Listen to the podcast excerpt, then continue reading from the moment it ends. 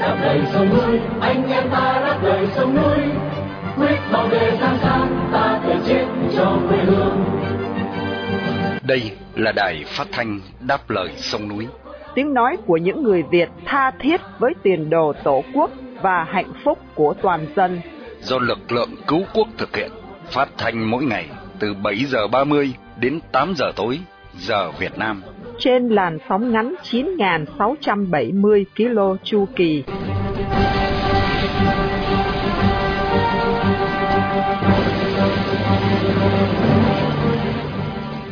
Mỹ Linh xin kính chào quý thính giả.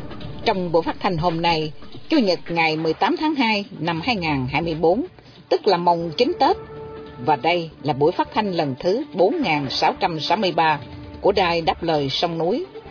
Sau phần tóm lược những tin quan trọng trong ngày, mời quý thính giả theo dõi tiết mục Việt Nam tuần qua. Giữa chương trình là phần nói với người Cộng sản, và sau cùng là tiết mục trả lời thư tín. Đặc biệt chương trình phát thanh hôm nay được sự bảo trợ của Âu Cơ Hạnh Nguyễn, cư ngụ tại Denver, Colorado, trong danh sách lịch vàng 365 ngày năm 2024, đồng thời để vinh danh ông Lê Xuân Phúc, một người Việt yêu nước đang bị giam cầm trong ngục tù Cộng sản. Sau đây, mời quý khán giả theo dõi bản tin tóm lược với Khánh Ngọc và Nguyên Khải.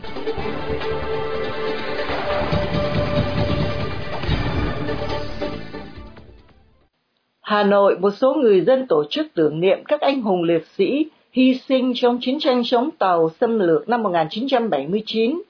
Sáng ngày 17 tháng 2, một nhóm hơn 10 người gồm cựu chiến binh, người hưu trí và người hoạt động xã hội đã đến dâng hương tại Nghĩa trang Liệt sĩ Hà Nội để tưởng niệm 45 năm chiến tranh chống Trung Cộng xâm lược một trong những người tham gia buổi tưởng niệm nói với đài đáp lời sông núi với điều kiện ẩn danh rằng ông phải trốn khỏi nhà trước đó để tránh sự ngăn cản của an ninh mật vụ. Tại Nghĩa Trang nhiều công an mặc thường phục đã có mặt và họ dùng điện thoại, máy quay để ghi lại hình ảnh người dân đi thắp nhang tưởng niệm. Tuy nhiên không có cuộc đàn áp hay bắt bớ nào như đã xảy ra vài năm trước. Bà Đặng Bích Phượng, một người hưu trí và cũng là một nhà hoạt động xã hội, nói với BBC rằng sở dĩ không bị đàn áp là vì việc biểu tình, thắp hương mang tính phong trào rầm rộ như ngày xưa không còn nữa. Trước đây có đủ mọi tầng lớp, lứa tuổi, còn bây giờ chỉ có mấy ông bà về hưu, không bị ép làm ăn thì mới đi viếng. Trong vài năm trở lại đây, nhà cầm quyền dập tắt mọi hoạt động tưởng niệm từ trong trứng nước, tư gia của các nhà hoạt động – của những người được cho là sẽ tham gia tưởng niệm đều bị canh gác từ nhiều ngày trước. Nhiều người đã bị mời hoặc bị ép buộc lên trụ sở công an làm việc như một hình thức câu lưu cho đến khi kết thúc sự kiện. Tại những địa điểm tổ chức các buổi tưởng niệm, công an, mật vụ và dư luận viên được huy động với số đông để phá phách, đàn áp và bắt bớ. Theo ghi nhận của chúng tôi, năm nay dù không có lời kêu gọi nào tham gia biểu tình, hay tưởng niệm, nhưng tư gia của những người hoạt động nhân quyền tại Hà Nội, Sài Gòn vẫn bị công an đặt chốt canh gác. Ông Trương Tấn Sang thăm viếng Nghĩa trang liệt sĩ hy sinh trong chiến tranh chống Tàu. Ngày 17 tháng 2, ông Trương Tấn Sang, nguyên Chủ tịch nước Cộng hòa xã hội chủ nghĩa Việt Nam, đã đến Nghĩa trang Vị Xuyên, Hà Giang thắp nhang tưởng nhớ các anh hùng liệt sĩ hy sinh trong cuộc chiến tranh chống quân Trung Cộng xâm lược năm 1979. Tham gia lễ dân hương tưởng niệm với ông Trương Tấn Sang còn có Bộ trưởng Bộ Kế hoạch và Đầu tư Nguyễn Chí Dũng, quyền bí thư tỉnh ủy Hà Giang Nguyễn Mạnh Dũng, Chủ tịch Ủy ban Nhân dân tỉnh Tuyên Quang Nguyễn Văn Sơn cùng các lãnh đạo tỉnh Hà Giang, Tuyên Quang. Ngày 17 tháng 2 năm 2017, khi còn giữ cương vị chủ tịch nước, ông Trương Tấn Sang cũng đã thắp hương tại Nghĩa trang liệt sĩ Trà Lĩnh, Cao Bằng, nơi yên nghỉ của hơn 300 liệt sĩ trong cuộc chiến tranh bảo vệ biên giới phía Bắc năm 1979. Rất hiếm những cuộc thăm viếng của giới lãnh đạo đến các nghĩa trang liệt sĩ hy sinh trong chiến tranh chống Tàu vì được xem là hành động mất lòng Bắc Kinh.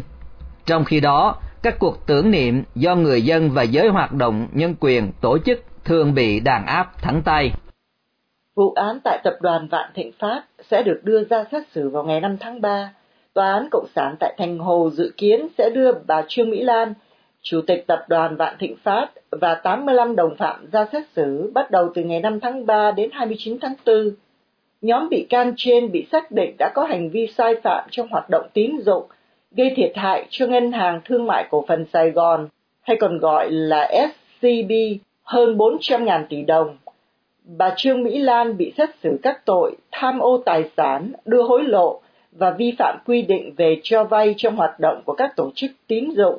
Bà Trương Mỹ Lan đồng thời là người bị hại của ông Nguyễn Cao Trí, chủ tịch kiêm tổng giám đốc công ty Capella. Ông này bị xét xử tội lạm dụng tín nhiệm chiếm đoạt tài sản vì có hành vi chiếm đoạt của bà Lan 1.000 tỷ đồng.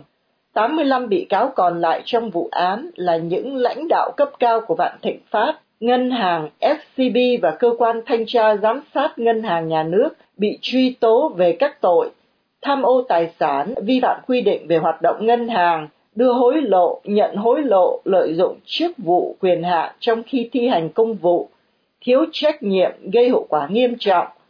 Có năm cựu lãnh đạo cấp cao của SCB bỏ trốn ra nước ngoài trước khi bị khởi tố, gồm Nguyễn Thị Thu Sương, nguyên chủ tịch hội đồng quản trị SCB, Đinh Văn Thành, nguyên chủ tịch hội đồng quản trị, Chiêm Minh Dũng, nguyên phó tổng giám đốc, Trần Thích Tồn, nguyên thành viên hội đồng quản trị và Nguyễn Lâm Anh Vũ, nguyên phó giám đốc chi nhánh Bến Thành FCB sẽ bị xét xử vắng mặt. Hiện cả năm người này đang bị cơ quan điều tra Bộ Công an ra quyết định truy nã. Trương Mỹ Lan được biết đến là một nhân vật thân tín của Lê Thanh Hải, nguyên ủy viên Bộ Chính trị, nguyên bí thư Thành Hồ. Nhờ sự cấu kết với Lê Thanh Hải, bà Lan trở thành một trong những người giàu có và quyền lực nhất trong giới doanh nhân. Công luận tin rằng việc bắt bà Trương Mỹ Lan nằm trong chiến dịch thanh trường nội bộ của Đảng Cộng sản. Hàng trăm người dân Nga bị bắt vì tưởng niệm nhà đối lập Navalny bất chấp lệnh cấm tập hợp vào buổi tối của chính quyền Moscow, người dân vẫn xếp hàng dài để đặt hoa bên tượng đài tưởng niệm những nạn nhân của các đợt đàn áp chính trị thời Liên Xô, đặc biệt là nhà lãnh đạo đối lập Navalny, người vừa qua đời trong tù. Tính đến sáng ngày 17 tháng 2 năm 2024, đã có hơn 200 người bị bắt ở 21 thành phố, chủ yếu là các trung tâm đô thị lớn, do tham gia các hoạt động tưởng niệm nhà đối lập Alexei Navalny, người vừa chết trong tù, theo số liệu mới nhất của Tổ chức Nhân quyền OVD Info. Ở Nga, bất kỳ hình thức phản kháng công khai nào, cho dù đặt hoa tưởng niệm, đều có thể bị phạt tù. Truyền thông Nga im lặng trước cái chết của ông Navalny. Chỉ có một bản tin dành 28 giây nói về thông báo của nhà tù về cái chết của nhà lãnh đạo đối lập này. Moscow xem gọi những cáo buộc của Tây phương về trách nhiệm của Nga về cái chết của Alexei Navalny là không thể chấp nhận được.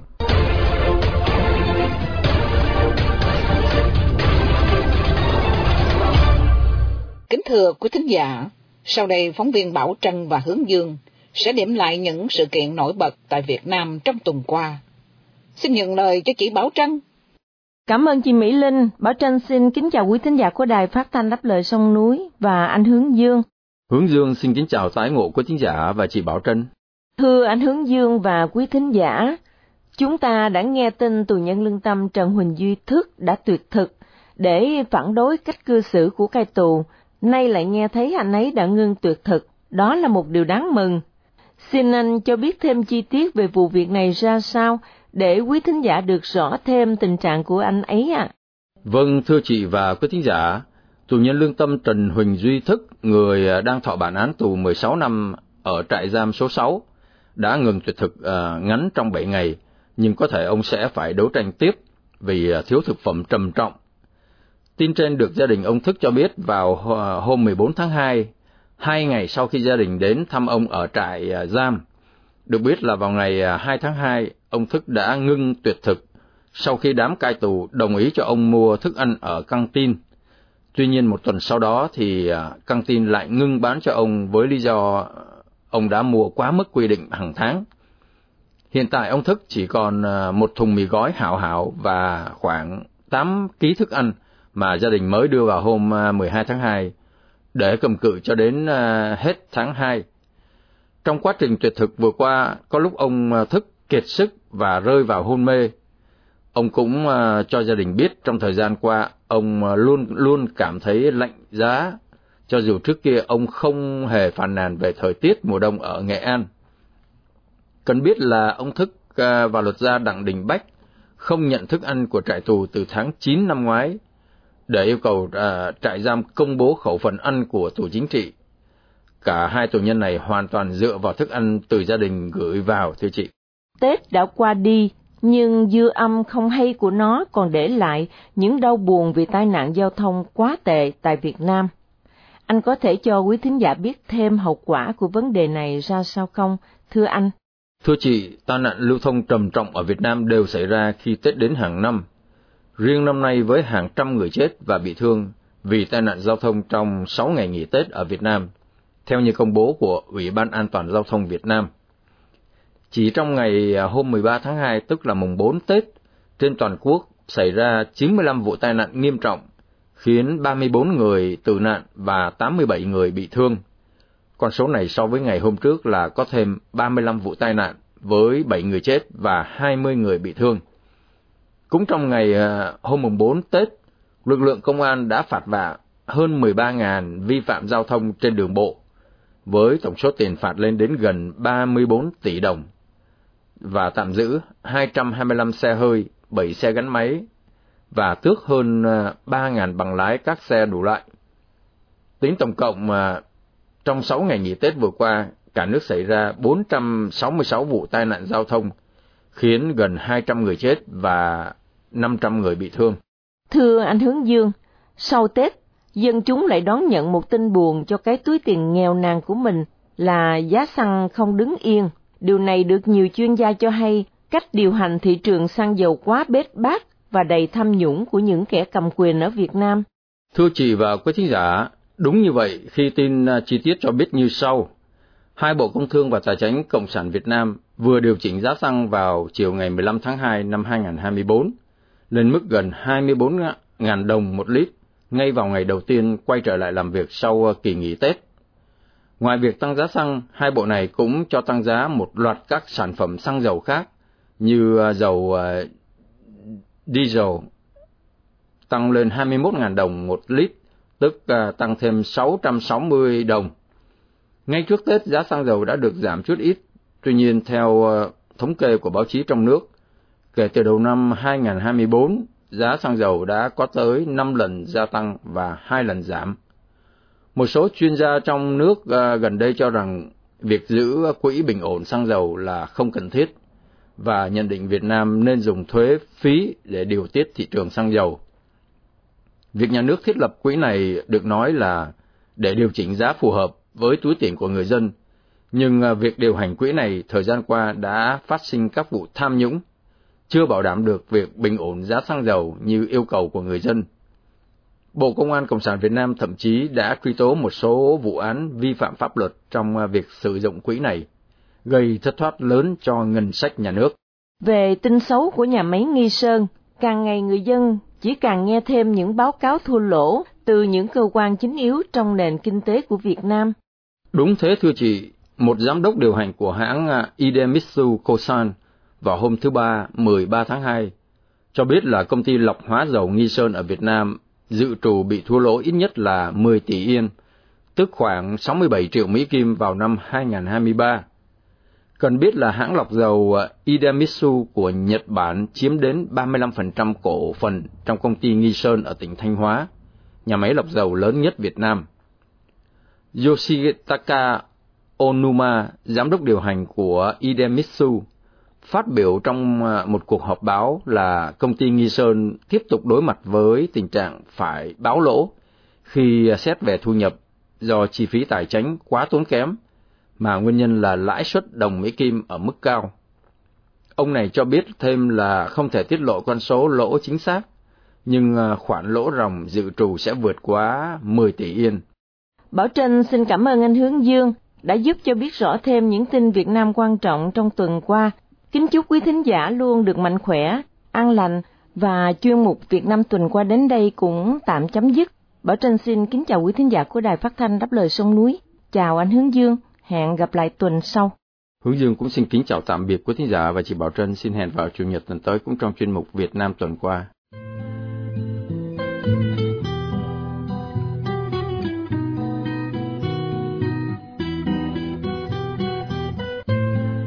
Tiếp theo đây, mời quý thính giả theo dõi chương mục Nói với người Cộng sản. Đây là diễn đàn để trình bày với các đảng viên Đảng Cộng sản Việt Nam, đặc biệt những người đang phục vụ trong guồng máy công an và bộ đội của chế độ hiện hành. Nói với người Cộng sản do tiếng văn biên soạn qua sự trình bày của Hoàng Ân. Thưa quý vị đảng viên Cộng sản lâu năm cùng các bạn công an bộ đội thân mến, hôm qua, ngày 17 tháng 2, nhắc lại cho chúng ta một ký ức không bao giờ quên. Đó là những ngày bất đồng, xung đột của hai đảng Cộng sản Việt Nam và Trung Hoa đã biến thành một cuộc chiến gây ra bao khốc hại cho người dân ở cả hai đất nước. Theo nhiều nguồn khác nhau, thương vong của Trung Cộng dao động trong khoảng 2 vạn tới 6 vạn người, trong khi đó thương vong của Việt Nam trong khoảng một vạn tới 10 vạn người. Riêng chính quyền Cộng sản Việt Nam chưa bao giờ dám công bố chính thức số lượng thương vong của người Việt Nam chúng ta. Đây là kết quả của một tình hữu nghị giữa hai đảng Cộng sản mà Hồ đã ca ngợi là quan hệ như răng với môi. Tuy nhiên, ngoài những mất mát, đau thương thảm khốc này về người và của, người Việt Nam chúng ta còn phải chịu thêm một nỗi đau khác, cũng do chính Đảng Cộng sản Hồ Tàu gây ra. Đó là nỗi hổ nhục khôn cùng do những mất mát hy sinh để bảo vệ lãnh thổ đất đai chủ quyền của Tổ quốc đã không những không được tôn vinh mà còn bị giấu giếm tẩy xóa kể cả tẩy xóa trong sách lịch sử.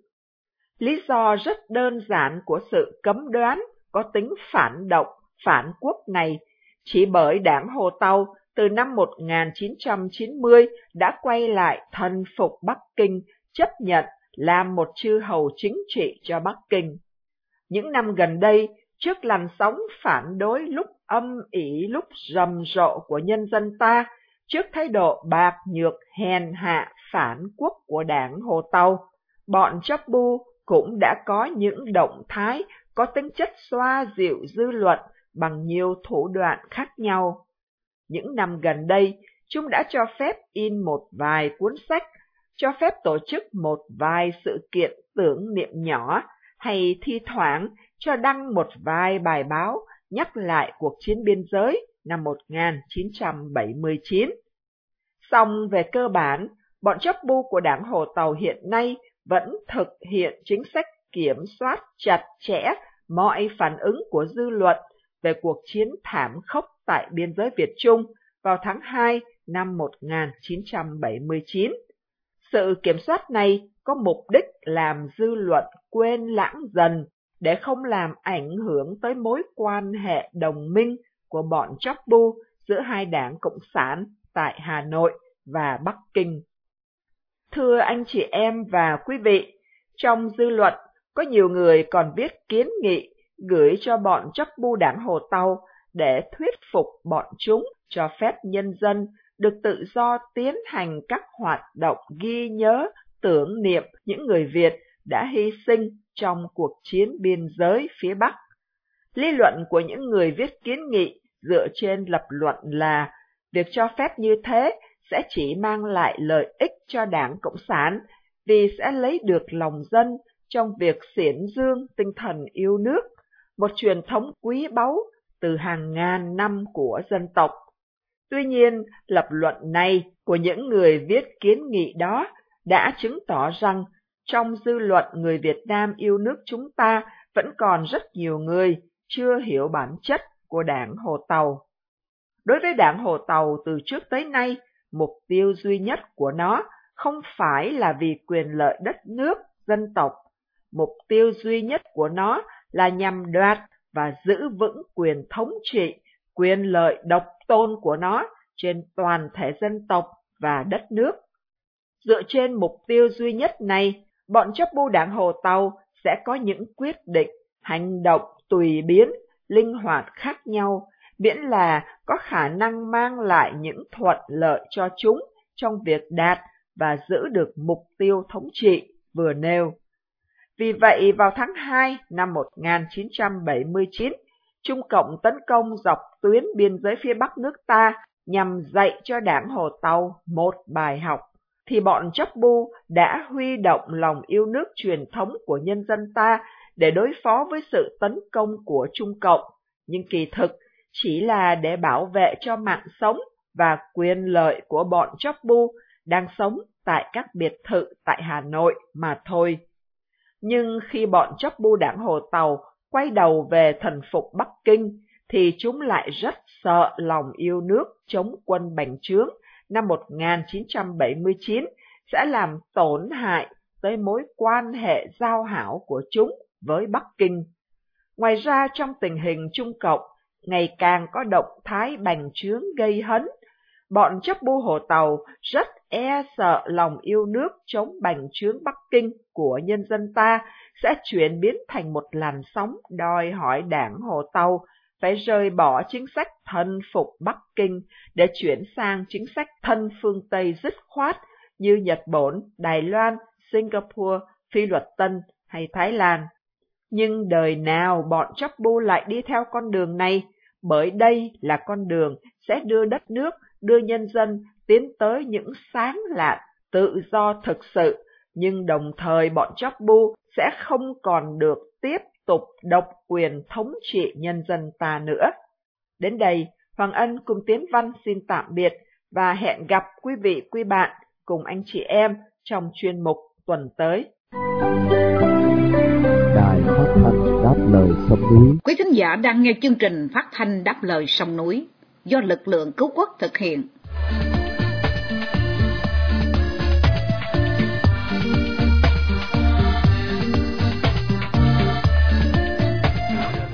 Thưa quý thính giả, sau đây là tiết mục trả lời thư tín sẽ do phóng viên Minh Nguyệt cùng ông Hải Sơn thực hiện.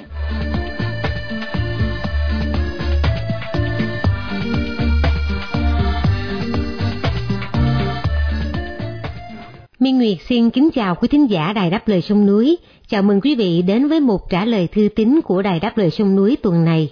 Thưa quý thính giả, tuần này chúng tôi nhận được nhiều thư với cùng nội dung liên quan đến mối quan hệ Việt Cộng và Trung Cộng, đặc biệt đang trong dịp kỷ niệm 45 năm chiến tranh biên giới phía Bắc. Đa số các thính giả bày tỏ sự lo sợ thế hệ Việt Nam sau này không biết đến cuộc xâm lược của Tàu Cộng năm 1979, khi nhà cầm quyền Cộng sản Việt Nam cố tình bưng bít sự thật lịch sử không ghi chép lại và không một cuộc thảo luận nào được phép công khai về cuộc chiến tranh xâm lược này. Sau đây Minh Nguyệt xin dừng lời bình luận cho anh Hải Sơn. Vâng, cảm ơn Minh Nguyệt. Thưa quý thính giả, chúng tôi có lý do để vui mừng và hy vọng vì chính quý vị đã không những nhắc nhớ mà còn bày tỏ sự lo lắng rằng thế hệ sau sẽ không biết về cuộc chiến này, về một trang lịch sử đau thương của dân tộc như vậy, nghĩa là chúng ta tự thấy mình có bổn phận phải lưu giữ lại sự thật lịch sử cho hậu thế. Không riêng việc cuộc chiến tranh biên giới năm 1979, mà tất cả những sự kiện lịch sử liên quan đến hành động xâm lược của Tàu Cộng đều bị nhà cầm quyền Cộng sản Việt Nam kiểm soát, xóa bỏ, xuyên tạc. Từ Hải chiến Hoàng Sa năm 1974, chiến tranh biên giới năm 1979 cho đến sự kiện Gạt Ma tháng 3 năm 1988 đều không được ghi chép trong lịch sử, không được dạy trong sách giáo khoa, không được nhắc đến hoặc bị diễn giải sai sự thật trên truyền thông. Không những thế, nhà cầm quyền còn cấm đoán, đàn áp mọi cuộc tranh luận công khai về các sự kiện trên và sẵn sàng bỏ tù, bắt bớ nhiều người dân, chỉ vì họ tham gia tưởng niệm các anh hùng bảo vệ tổ quốc đã hy sinh trong những cuộc chiến tranh chống quân Tàu Cộng. Nhìn vào những yếu tố này thì chỉ vài năm nữa, những sự thật lịch sử kể trên sẽ hoàn toàn biến mất theo mưu đồ của nhà cầm quyền Cộng sản Việt Nam. Chúng tôi xin được trích một đoạn trong bài viết của blogger Phạm Thanh Nghiên, vốn là một ý kiến được nhiều người hưởng ứng, để như một trong những biện pháp đối phó với mưu đồ của nhà cầm quyền. Xin trích. Nhà cầm quyền tin rằng với dùi cui, súng đạn, nhà tù và theo thời gian, mọi ký ức trong dân chúng sẽ được xóa sạch. Nhưng chúng ta, những thân phận thường dân, vẫn có cách riêng của mình để lưu giữ lại sự thật. Đó là việc kể lại, ghi chép lại một cách trung thực, miệt mài những điều tai nghe mắt thấy, những gì đã và đang xảy ra trên đất nước chúng ta.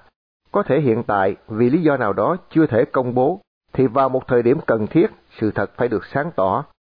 Không một bảo chúa nào, không một nhà nước khủng bố nào có thể bôi xóa ký ức, chối bỏ sự thật trước những sử gia công dân. Hãy viết lại sự thật. Hôm nay là sự thật, ngày mai là lịch sử. Lịch sử phải được ghi chép lại bởi những con người quả cảm và trung thực. Đừng đợi những nhà sử học của Cộng sản, chúng ta chính là những sử gia công dân, xé toàn mọi tấm màn bưng bích mà nhà nước phản động này đã dựng lên.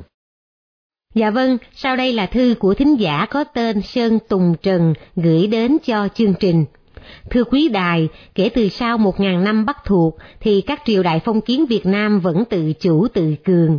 Dù mỗi khi đi sứ ngoại giao với Trung Hoa thì phải mang theo phẩm vật để cống nạp cho các hoàng đế nước Tàu, nhưng vẫn giữ lập trường biên cương bờ cõi. Cộng sản ngày nay còn tệ hại hơn xưa, chẳng những cắt đất, nhượng đảo, bán biển, buôn tài nguyên, tàn phá môi trường. Xin hỏi quý đài là khoản ngân sách nhà nước mà nhân dân đổ mồ hôi, sôi nước mắt nộp thuế, có khoản nào cống nạp cho đàn anh thiên triều, coi như tiền bảo kê hay không?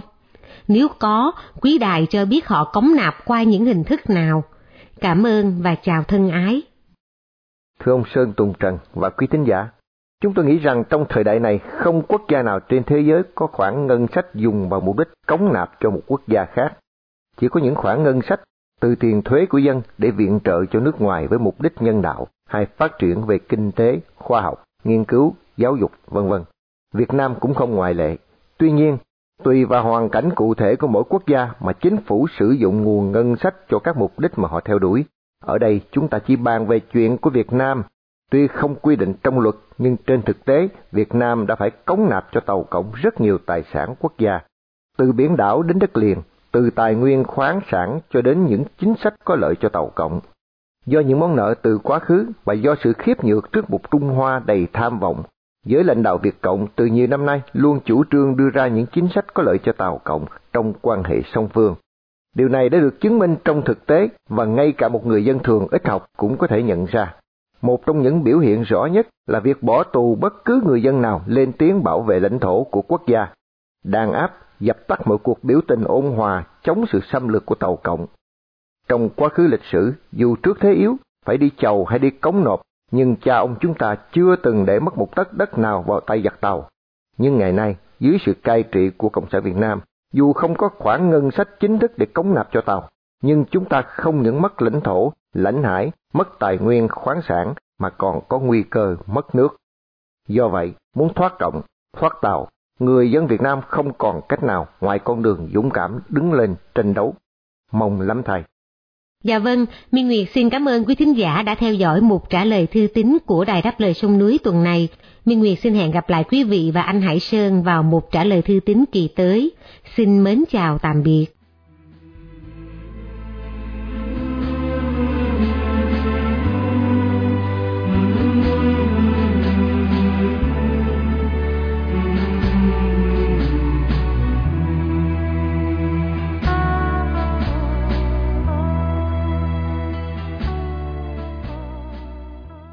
Khi chia tay trong buổi phát hành tối nay, mời quý thính giả cùng đài đáp lời sông núi. Nhớ đến ông Lê Xuân Phúc, sinh năm 1951, đã bị bắt ngày 5 tháng 2 năm 2012 với bản án 15 năm tù giam. Một người Việt đang bị nhà cầm quyền Cộng sản giam cầm trong ngục tù. Vì lòng yêu nước, lẽ phải và sự đóng góp tích cực vào tiến trình dân chủ hóa Việt Nam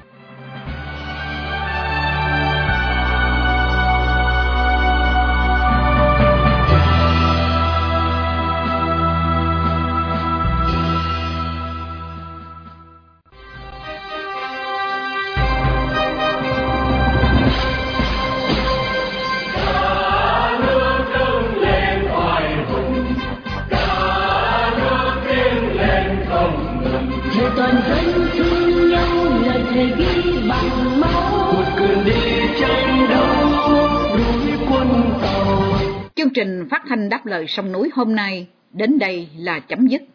Hẹn gặp lại quý thính giả trong chương trình tối mai vào lúc 7 giờ 30. Cảm ơn quý thính giả đã theo dõi chương trình. Chúc quý vị một đêm thật bình an. Xin mến chào tạm biệt.